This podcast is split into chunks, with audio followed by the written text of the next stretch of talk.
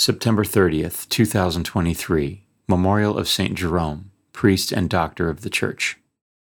A reading from the book of the prophet Zechariah. I, Zechariah, raised my eyes and looked. There was a man with a measuring line in his hand. I asked, "Where are you going?"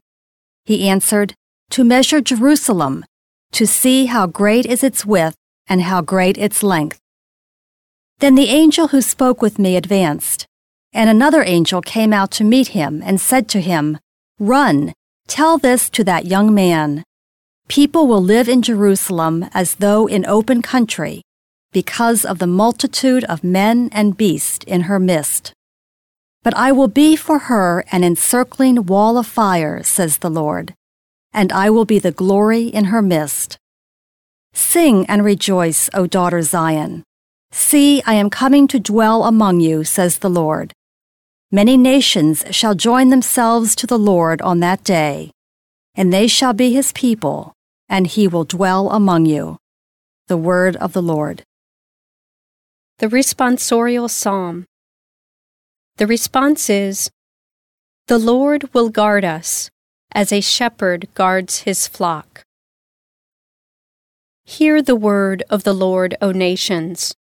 Proclaim it on distant isles, and say, "He who scattered Israel now gathers them together. He guards them as a shepherd guards his flock." The Lord will guard us as a shepherd guards his flock. The Lord shall ransom Jacob. He shall redeem him from the hand of his conqueror. Shouting, they shall mount the heights of Zion. They shall come streaming to the Lord's blessings. The Lord will guard us, as a shepherd guards his flock. Then the virgins shall make merry and dance, and young men and old as well. I will turn their mourning into joy. I will console and gladden them after their sorrows. The Lord will guard us, as a shepherd guards his flock. A reading from the Holy Gospel according to Luke.